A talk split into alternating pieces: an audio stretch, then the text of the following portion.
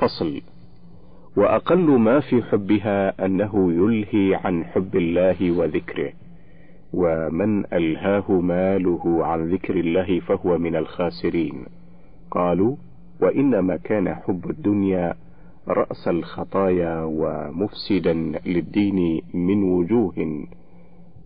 أحدها أنه يقتضي تعظيمها وهي حقيرة أنه يقتضي تعظيمها وهي حقيرة عند الله. ومن أكبر الذنوب تعظيم ما حقره الله. وثانيها أن الله لعنها ومقتها وأبغضها إلا ما كان له فيها. ومن أحب ومن أحب ما لعنه الله ومقته وأبغضه فقد تعرض للفتنة ومقته وغضبه.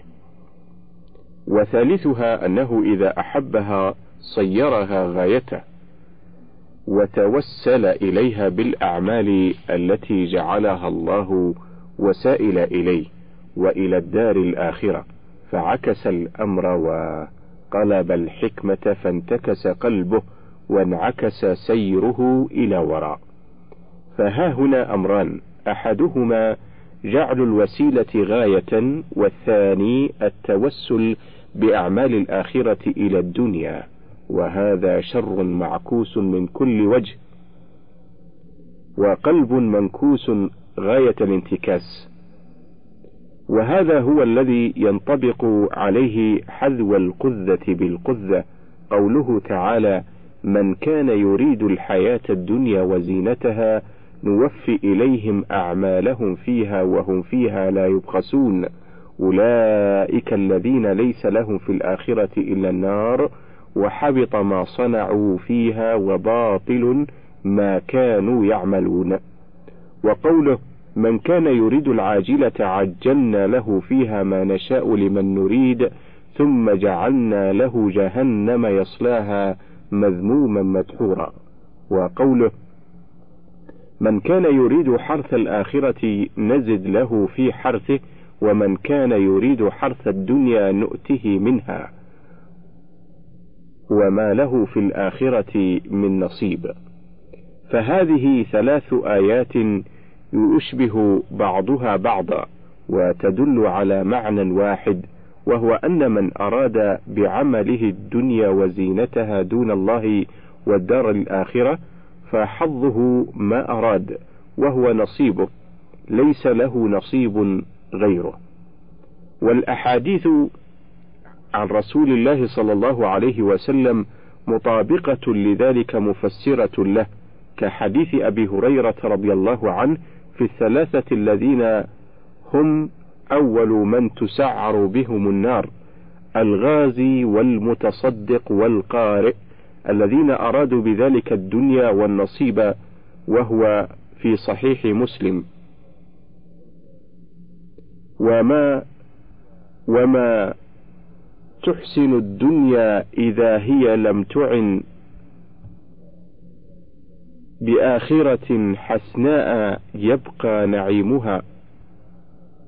وما تحسن الدنيا إذا هي لم تعن بآخرة حسناء يبقى نعيمها. وفي سنن النسائي عن أبي أمامة رضي الله عنه قال جاء رجل إلى النبي صلى الله عليه وسلم فقال يا رسول الله رجل غزا يلتمس الأجر والذكر ماله؟ فقال ما له فقال رسول الله صلى الله عليه وسلم لا شيء له فأعادها ثلاث مرات يقول له رسول الله صلى الله عليه وسلم لا شيء له. ثم قال إن الله تعالى لا يقبل إلا ما كان خالصا وابتغى به وجهه وابتغي به وجهه. فهذا قد بطل أجره وحبط عمله مع أنه قصد حصول الأجر لما ضم إليه قصد الذكر بين الناس فلم يخلص عمله لله فبطل كله. قال ورابعها أن محبتها تعترض بين العبد وبين فعل ما يعود عليه نفعه في الآخرة لاشتغاله عنه بمحبوبه والناس ها هنا مراتب. فمنهم من يشغله محبوبه عن الإيمان وشرائعه ومنهم من يشغله عن الواجبات التي تجب عليه لله ولخلقه فلا يقوم به ظاهرا ولا باطنا. ومنهم من يشغله حبها عن كثير من الواجبات ومنهم من يشغله عن واجب يعارض تحصيلها وإن قام بغيره ومنهم من يشغله عن القيام بالواجب في الوقت الذي ينبغي على الوجه في الوقت الذي ينبغي على الوجه الذي ينبغي في الوقت الذي ينبغي على الوجه الذي ينبغي فيفرط في وقته وفي حقوقه. ومنهم من يشغله عن عبودية قلبه في الواجب وتفريغه لله عند أدائه فيؤديه ظاهرا لا باطنا. وأين هذا من عشاق الدنيا ومحبيها؟ هذا من أندرهم. وأقل درجات حبها أن يشغل عن سعادة العبد وهو تفريغ القلب لحب الله. ولسانه لذكره وجمع قلبه على لسانه وجمع لسانه وقلبه على ربه فيعشقها ومحبتها تضر بالآخرة. ولا بد كما أن محبة الآخرة تضر بالدنيا وخامسها أن محبتها تجعلها أكثر هم العبد وسادسها أن محبها أشد الناس عذابا بها وهو معذب في دوره الثلاث يعذب في الدنيا بتحصيلها وفي السعي فيها ومنازعة أهلها وفي دار البرزخ أي في القبر بفواتها والحسرة عليها وكونه قد حيل بينه وبين محبوبه على وجه لا يرجو اجتماعه به أبدا. ولم يحصل له هناك محبوب يعوضه عنه. فهذا أشد الناس عذابا في قبره يعمل الهم والغم والحزن والحسرة. فهذا أشد الناس عذابا في قبره يعمل الهم والغم والحزن والحسرة في روحه. ما تعمل الديدان وهوام الأرض في جسمه وسابعها أن عاشقها ومحبها الذي يؤثرها على الآخرة من أسفه الخلق وأقلهم عقلا إذ آثر الخيال على الحقيقة والمنام على اليقظة والظل الزائل على النعيم الدائم والدار الفانية على الدار الباقية إن اللبيب بمثلها لا يخدع. ثم عقد فصلا وذكر فيه أمثلة تبين حقيقة الدنيا. المثال الأول للعبد ثلاثة أحوال. حالة لم يكن فيها شيئا وهي ما قبل أن يوجد وحالة أخرى وهي من ساعة موته إلى ما لا نهاية له في البقاء السرمدي. فلنفسه وجود بعد خروجها من البدن إما في الجنة وإما في النار. ثم تعاد إلى بدنه فيجازى بعمله ويسكن إحدى الدارين في خلود دائم ثم ثم ما بين ثم بين هاتين الحالتين وهي ما بعد وجوده وما قبل موته حالة متوسطة وهي أيام حياته فلينظر إلى مقدار زمانها وينسبه إلى الحالتين يعلم أنه أقل من طرفة عين. في مقدار عمر الدنيا ومن رأى الدنيا بهذه العين لم يركن إليها ولم يبالي كيف تقضت أيامه فيها في ضر وضيق أو في سعة ورفاهية.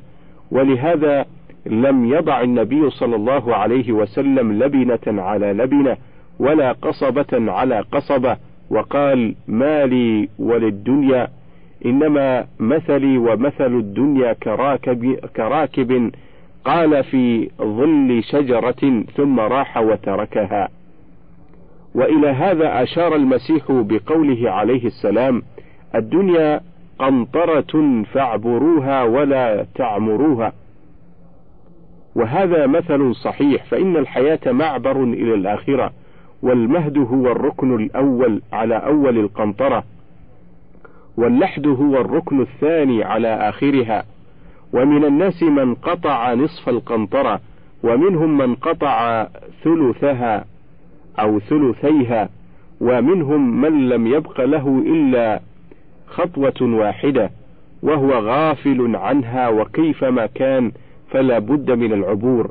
فمن وقف يبني على القنطرة ويزينها بأصناف الزينة وهو يستحث على العبور فهو في غاية الجهل والحمق. المثال الثاني شهوات الدنيا في القلب كشهوات الأطعمة في المعدة. وسوف يجد العبد عند الموت لشهوات الدنيا في قلبه من الكراهة والنتن والقبح ما يجده للأطعمة اللذيذة إذا انتهت في المعدة. غايتها وكما أن الأطعمة وكما أن الأطعمة كلما كانت ألذ طعما وأكثر دسما وأكثر حلاوة كان رجيعها أقذر. فكذلك كل شهوة كانت في النفس ألذ وأقوى فالتأذي بها عند الموت أشد. كما أن تفجع الإنسان بمحبوبه إذا فقده يقوى بقدر محبة المحبوب.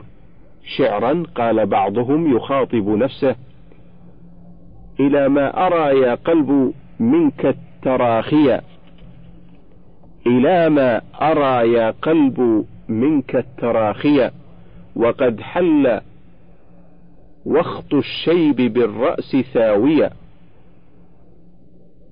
وأخبر عن قرب الرحيل نصيحة فدونك طاعات وخل المساوية.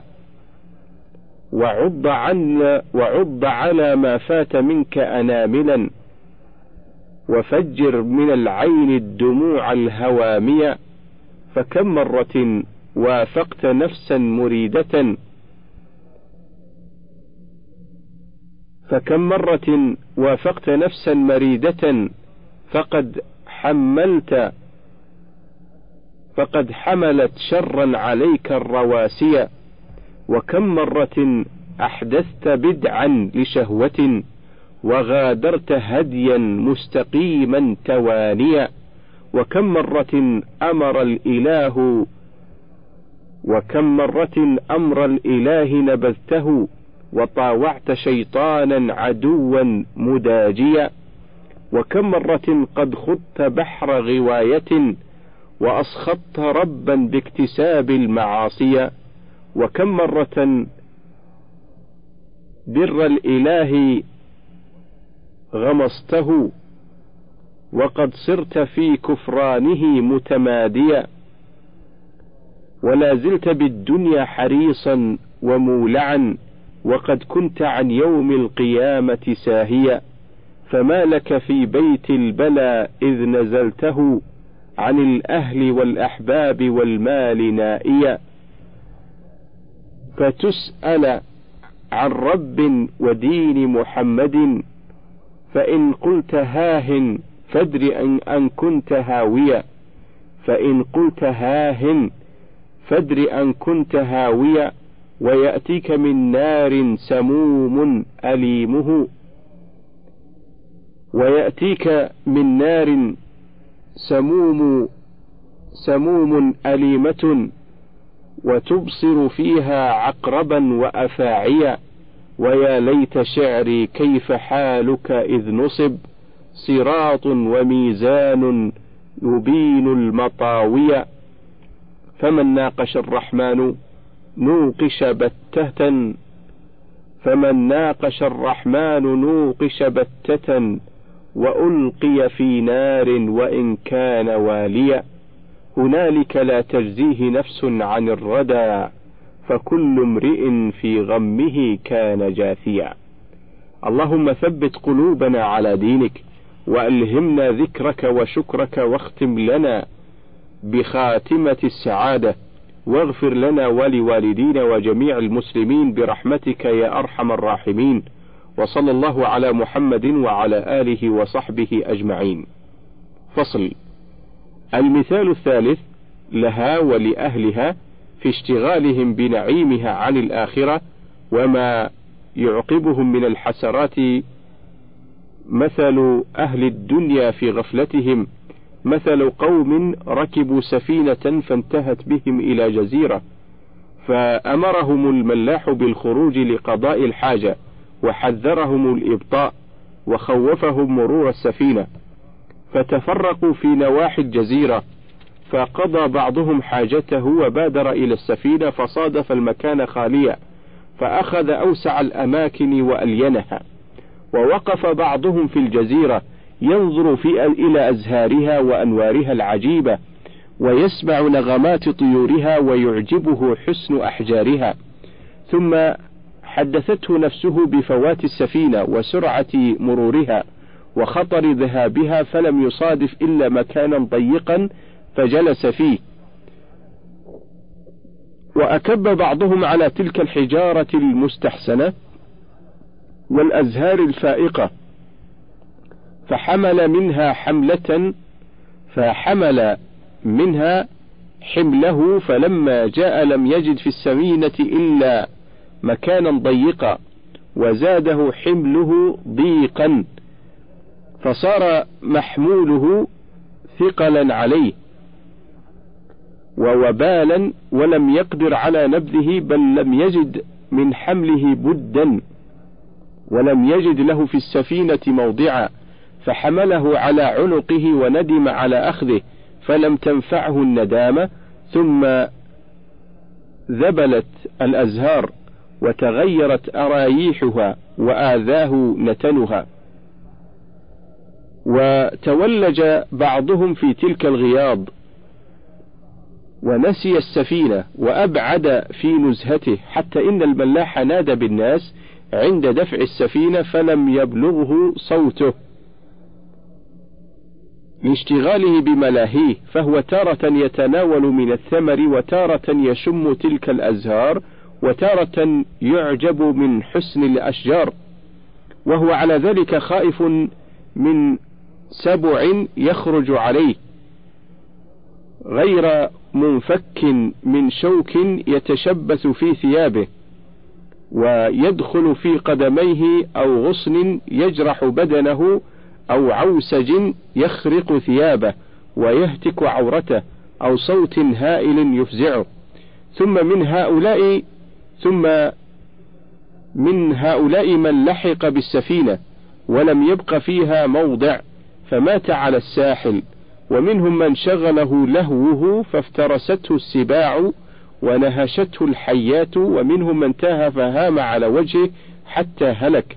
فهذا مثال أهل الدنيا في اشتغالهم بحظوظهم العاجلة ونسيانهم موردهم وعاقبة أمرهم. وما أقبح بالعاقل أن تغره أحجار ونبات يصير هشيما.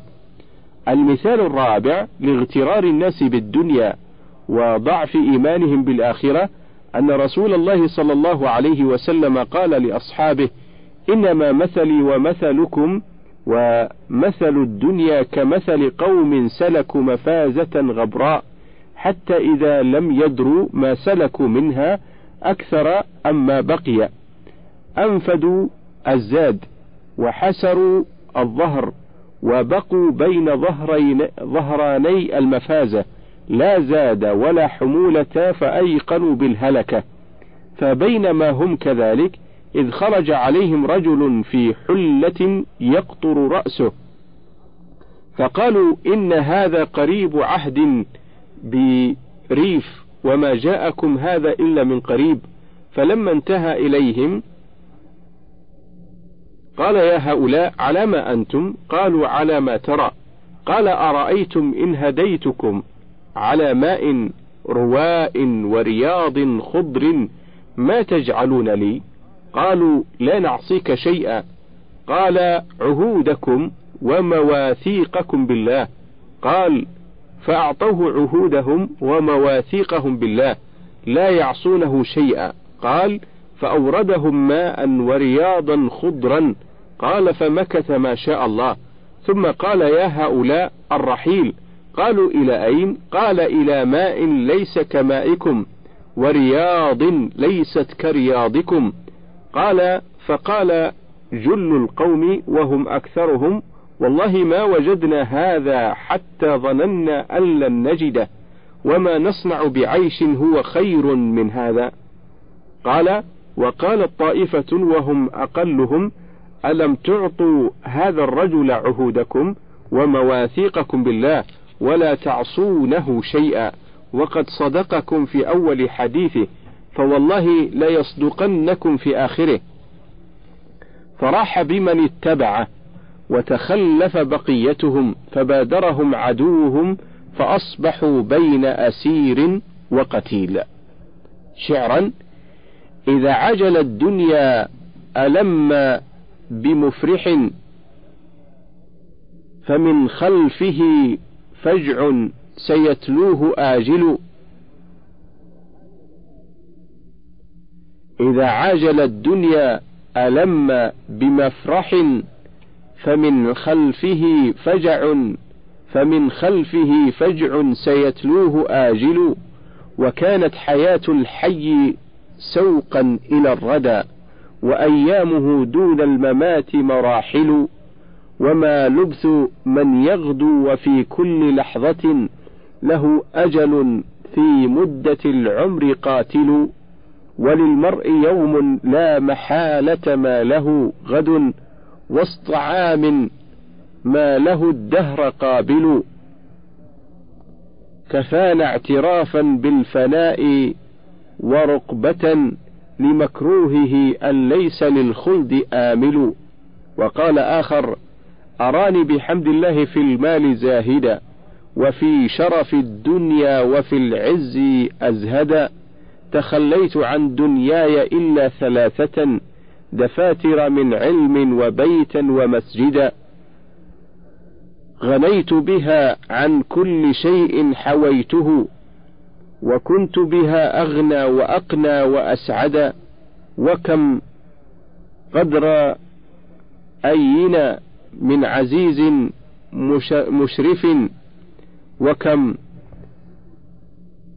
قد رأينا وكم قد رأينا من عزيز مشرف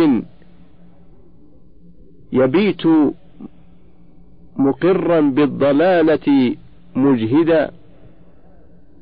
أتته المنايا وهو في حين غفلة فأضحى ذليلا في التراب موسدا. اللهم ثبت محبتك في قلوبنا وثبت إيماننا ونور بصائرنا. واهدنا سبل السلام وجنبنا الفواحش ما ظهر منها وما بطن وألهمنا ذكرك وشكرك واعمر أوقاتنا بتلاوة كتابك وارزقنا التدبر له والعمل به في الدقيق والجليل. واغفر لنا ولوالدينا وجميع المسلمين برحمتك يا أرحم الراحمين وصلى الله على محمد وعلى آله وصحبه أجمعين. فصل. المثال الخامس للدنيا وأهلها ما مثلها به صلى الله عليه وسلم كظل شجرة والمرء مسافر فيها إلى الله فاستظل في ظل تلك الشجرة في يوم صائف ثم راح وتركها. فتأمل حسن هذا المثال ومطابقته للواقع سواء فإنها في خضرتها كشجرة وفي سرعة انقضائها وقبضها شيئا فشيئا كالظل والعبد مسافر إلى ربه والمسافر إذا رأى شجرة في يوم صائف لا يحسن به أن يبني تحتها دارا لا يحسن به أن يبني تحتها دارا ولا يتخذها قرارا بل يستظل بها بقدر الحاجة ومتى زاد على ذلك انقطع عن الرفاق. المثال السادس تمثيله صلى الله عليه وسلم تمثيله لها صلى الله عليه وسلم بمدخل أصبعه في اليم فالذي يرجع به أصبعه من البحر هو مثل الدنيا بالنسبة إلى الآخرة. المثال السابع ما مثلها به صلى الله عليه وسلم في الحديث المتفق على صحته من حديث أبي سعيد الخدري من حديث أبي سعيد الخدري رضي الله عنه قال إن النبي صلى الله عليه وسلم جلس ذات يوم على المنبر وجلسنا حوله. فقال إن مما أخاف عليكم من بعد ما يفتح عليكم من زهرة الدنيا وزينتها. فقال رجل يا رسول الله أو يأتي الخير بالشر؟ فصمت رسول الله صلى الله عليه وسلم ثم قال كيف قلت؟ قال يا رسول الله أو يأتي الخير بالشر؟ فقال رسول الله صلى الله عليه وسلم إن الخير لا يأتي إلا بالخير وإن مما ينبت الربيع ما يقتل حبطا أو يلم إلا آكلة الخضر أكلت حتى إذا امتلأت خاصرتاها. استقبلت الشمس فثلطت وبالت ثم اجترت فعادت فأكلت. فمن أخذ مالا بحقه بورك له فيه ومن أخذ مالا بغير حق فمثله كمثل الذي يأكل ولا يشبع. فأخبر صلى الله عليه وسلم أن مما يخاف عليهم الدنيا وسماها زهرة فشبهها بالزهر في طيب رائحته وحسن منظره وقلة بقائه فهذه الفقرة اليسيرة فهذه الفقرة اليسيرة من جوامع كلمة من جوامع كلمة صلى الله عليه وسلم حوت على إيجازها بشارة الصحابة الكرام بما سيكون على أيديهم من فتح البلاد وإخضاع العباد وجلب الأموال الطائلة والغنائم الكثيرة وتحذيرهم من الغرور والركون إلى هذه الأشياء الفانية والأعراض الزائلة. وضرب صلى الله عليه وسلم مثلين حكيمين أحدهما مثل المفرط في جمع الدنيا والآخر مثل المقتصد فيها. أما الأول فمثله مثل الربيع وذلك قوله فإن مما ينبت الربيع ما يقتل حبطا أو يلم بأن يقارب الهلاك. فهذا المطر ماء ينزله لإغاثة الخلق. فهذا المطر ماء ينزله لإغاثة الخلق وإرواء كل ذي روح. فرغم فوائده الكثيرة ومنافعه الغزيرة وما يتسبب عن ذلك من إنبات العشب والكلأ يأكل منه الحيوان فيكثر فينتفخ بطنه فيهلك أو يقارب الهلاك وكذلك الذي يكثر من جمع المال ويكون عنده من الجشع والشره والحرص ما يتجاوز به الحد ولا سيما إذا جمع المال من غير حله. ومنع ذا الحق حقه فإن لم يقتله قارب أن يقتله. ولذلك كثير من أهل الأموال قتلهم أو قتلتهم أموالهم فإنهم شرهوا في جمعها واحتاج إليها غيرهم فلم يصلوا إلى ذلك إلا بقتلهم أو ما يقارب ذلك من إذلالهم وقهرهم والضغط عليهم. وأما المثال الثاني وهو مثال المقتصد في جمع الدنيا الطالب لحلها فقد مثل له صلى الله عليه وسلم بقوله إلا آكلة الخضر أو الخضر فكأنه قال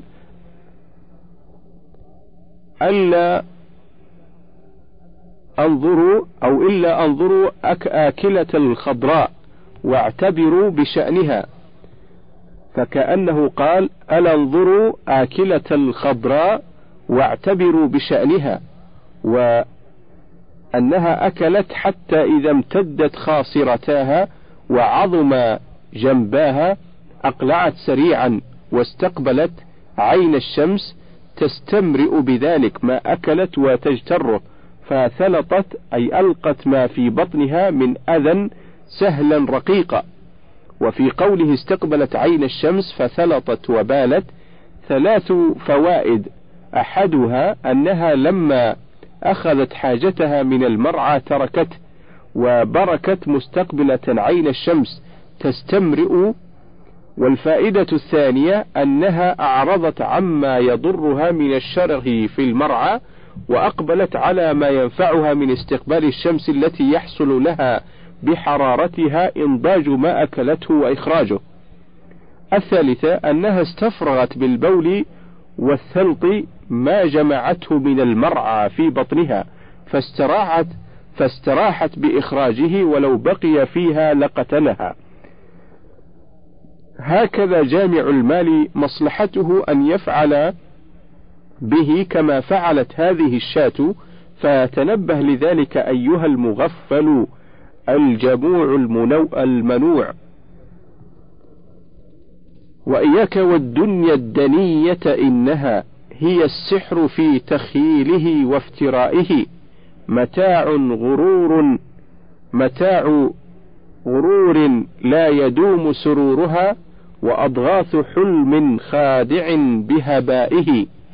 فمن أكرمت يوما أهانت له غدا ومن أضحكت قد آذنت ببكائه ومن تسقه كأسا من الشهد غدوة تجرعه كأس الردى في مسائه ومن تكس تاج الملك تنزعه عاجلا بأيدي المنايا أو بأيدي عدائه.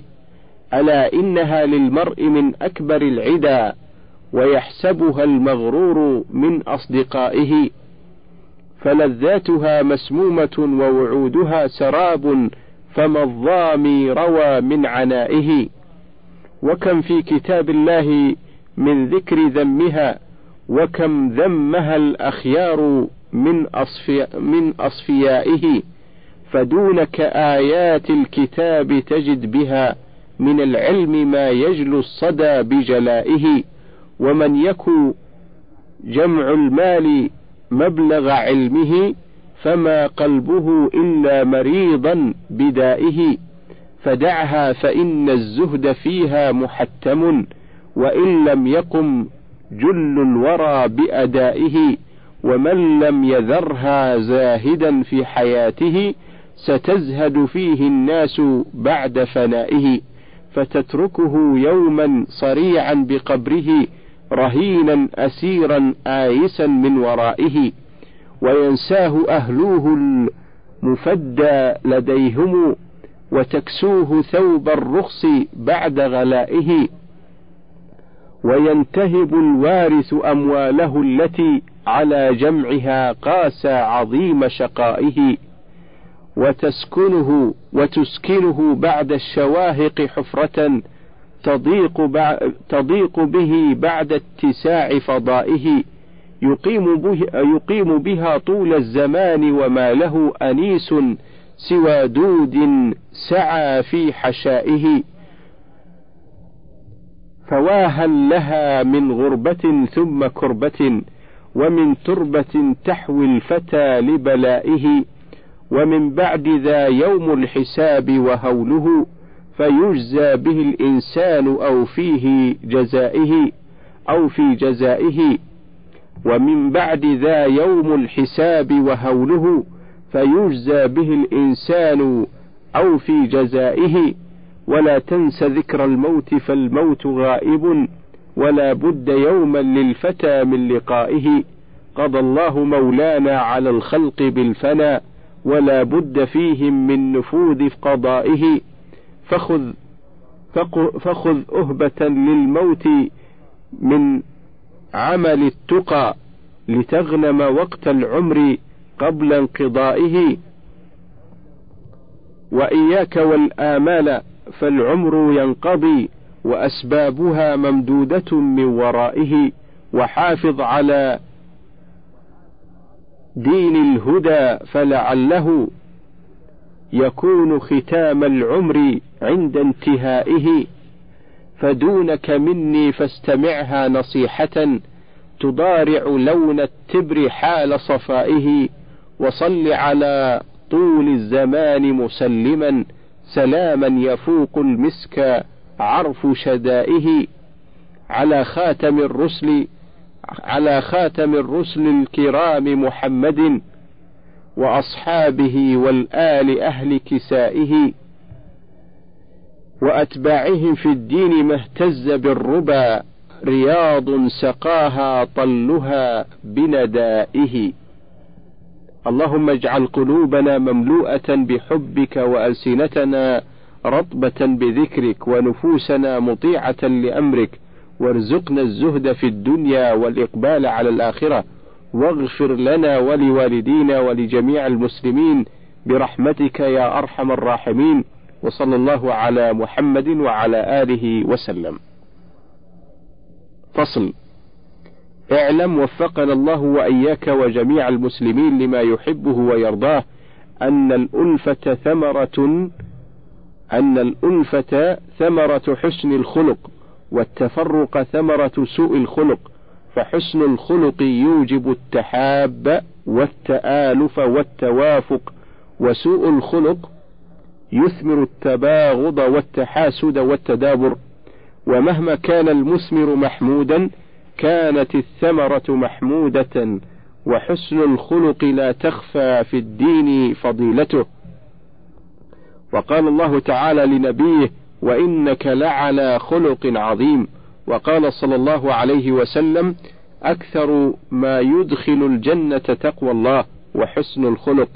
وقال أسامة بن شريك قلنا يا رسول الله ما خير ما أعطي الإنسان؟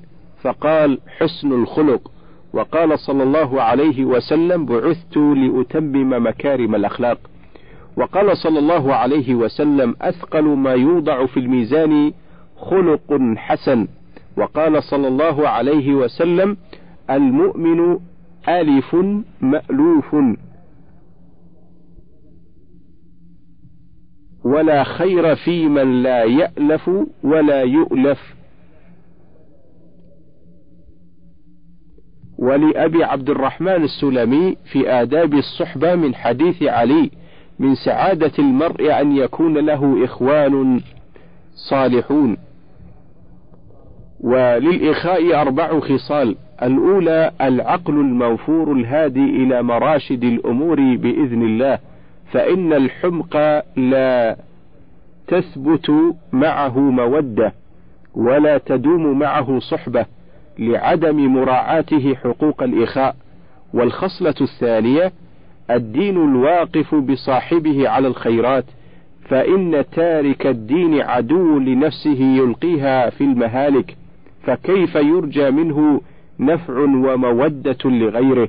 وقال بعض الحكماء اصطحب من الإخوان صاحب الدين والحسب والرأي والأدب فإنه عون لك عند حاجتك لأن دينه يحتم عليه ذلك لأنه من مقتضياته ويد عند نائبتك. وذلك من موجبات رأيه وحسبه وأنس عند وحشتك لأدبه. ومن كلام بعض العارفين الأخ الصالح خير من نفسك لأن النفس أمارة بالسوء والأخ الصالح لا يأمر إلا بالخير. الثالثة أن يكون محمود الأخلاق مرضي الأفعال. مؤثرا للخير آمرا به لخليله. كارها للشر ديانة وخلقا ناهيا عن الشر مروءة وحسبا. فإن مودة الشرير تكسب الأعداء وتفسد الأخلاق ولا خير في مودة تجلب عداوة وتورث مذمة وملامة. وقد ضرب النبي صلى الله عليه وسلم مثلين للجليس الصالح والجليس السوء فعن أبي موسى الأشعري رضي الله عنه قال قال رسول الله صلى الله عليه وسلم مثل الجليس الصالح والجليس السوء كحامل المسك ونافخ الكير فحامل المسك إما أن يحذيك وإما أن تبتاع منه وإما أن تجد منه ريحا طيبة ونافخ الكير إما أن يحرق ثيابك وإما أن تجد منه ريحة خبيثة. متفق عليه. هذا الحديث يفيد أن الجليس الصالح جميع أحواله جميع أحوال صديقه معه خير وبركة ونفع ومغنم مثل حامل المسك الذي تنتفع بما معه منه إما بهبة أو ببيع أو أقل شيء مدة الجلوس معه وأنت قرير النفس منشرح الصدر برائحة المسك. وهذا تقريب وتشبيه له بذلك وإلا فما يحصل من الخير الذي يصيبه العبد من جليسه الصالح أبلغ وأفضل من المسك الأذفر. فإنه إما أن يعلمك فإنه إما أن يعلمك أمورا تنفعك في دينك وإما أن يعلمك أمورا تنفعك في دنياك أو فيهما جميعا أو يهدي لك نصيحة تنفعك مدة حياتك وبعد وفاتك أو ينهاك عما فيه مضرة لك فأنت معه دائما في منفعة.